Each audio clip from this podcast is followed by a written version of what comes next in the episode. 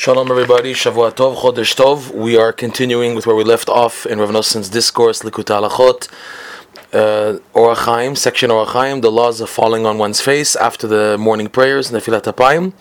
Discourse number 4, paragraph 2.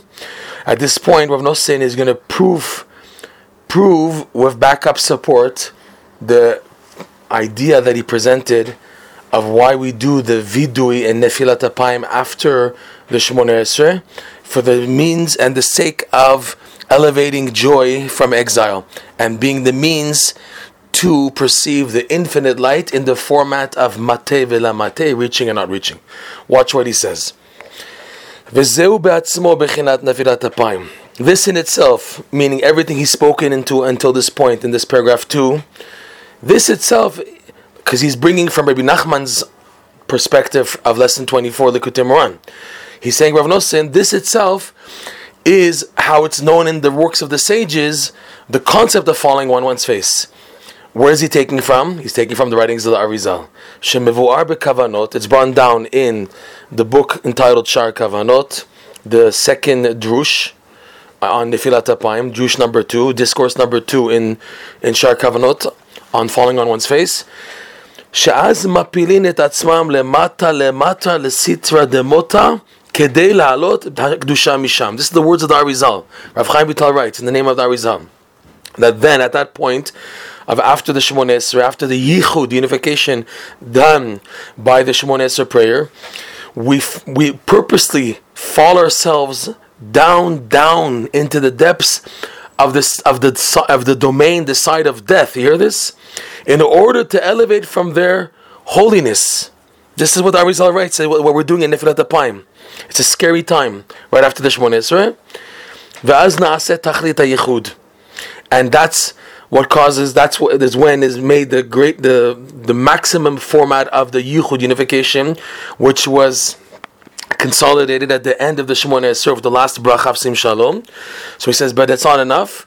The tachli, the the, the spitz, the, the the the maximum capacity of the yichud takes place specifically at the Nefilat Apayim. See there, he says in the writings of the Arizal. I wish I had access and ability to read and explain to you, but we're not holding there yet. But we should really look into there. He says, Ayin Sham, look there. Hainu Kanis Rav Nosson says, this is exactly what we mentioned above. Kiha behatalya. One is dependent on the other. What does he mean? What one is dependent on what other? כי אי אפשר להשיג ולהגיע לבחינת תכלית הייחוד שהיא בחינת השגת אור אינסוף בבחינות הנזכרים לאל. That, that what? That it's impossible to perceive and to reach at the maximum level the unification, which is, in other words, on a practical term, or at least in Rabbi Nachman's terms, he, he changes the wording for this and calls it perceiving the infinite light, but in the format mentioned above, which is reaching and not reaching, like we said in lesson 24. And that's what he's that's what Rav saying is, is equated to what the Arizal writes as making a yichud, reaching the ta- the maximum unification of the lowest level to the highest level. Ki de simcha. This can only be done through joy. And how do you get to joy? specifically by going down to the depths. שזוכין על ידי שיורדין לעמקי הקליפות להעלות הקדושה שישמחה משם כנזכר לאל. That a person merits to this joy to specifically descending to the depths, the catacombs of the evil forces of the husks and to elevate from their holiness, which is, like we said earlier, the joy from there, as mentioned above, right? שזהו בחינת this is the whole idea of how Rabbi Nachman explains what the wise men of Athens asked Rabbi Yehoshua ben Chananya at the end of lesson the Kutim lesson 24. They asked him who says, when he raised his finger and, and they asked him, where's the center of the universe? And he raised his finger and said, right over here.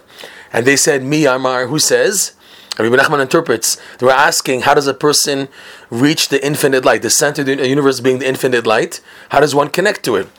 So he raised his finger, as to say, through the concept of the hands, which Rabbi Nachman explains that you elevate this, the joy and the holiness from the de- from, from the depths up to the hands. To the hands, that's your stage level. The hands, the blessings, is the predecessor to reaching the infinite light.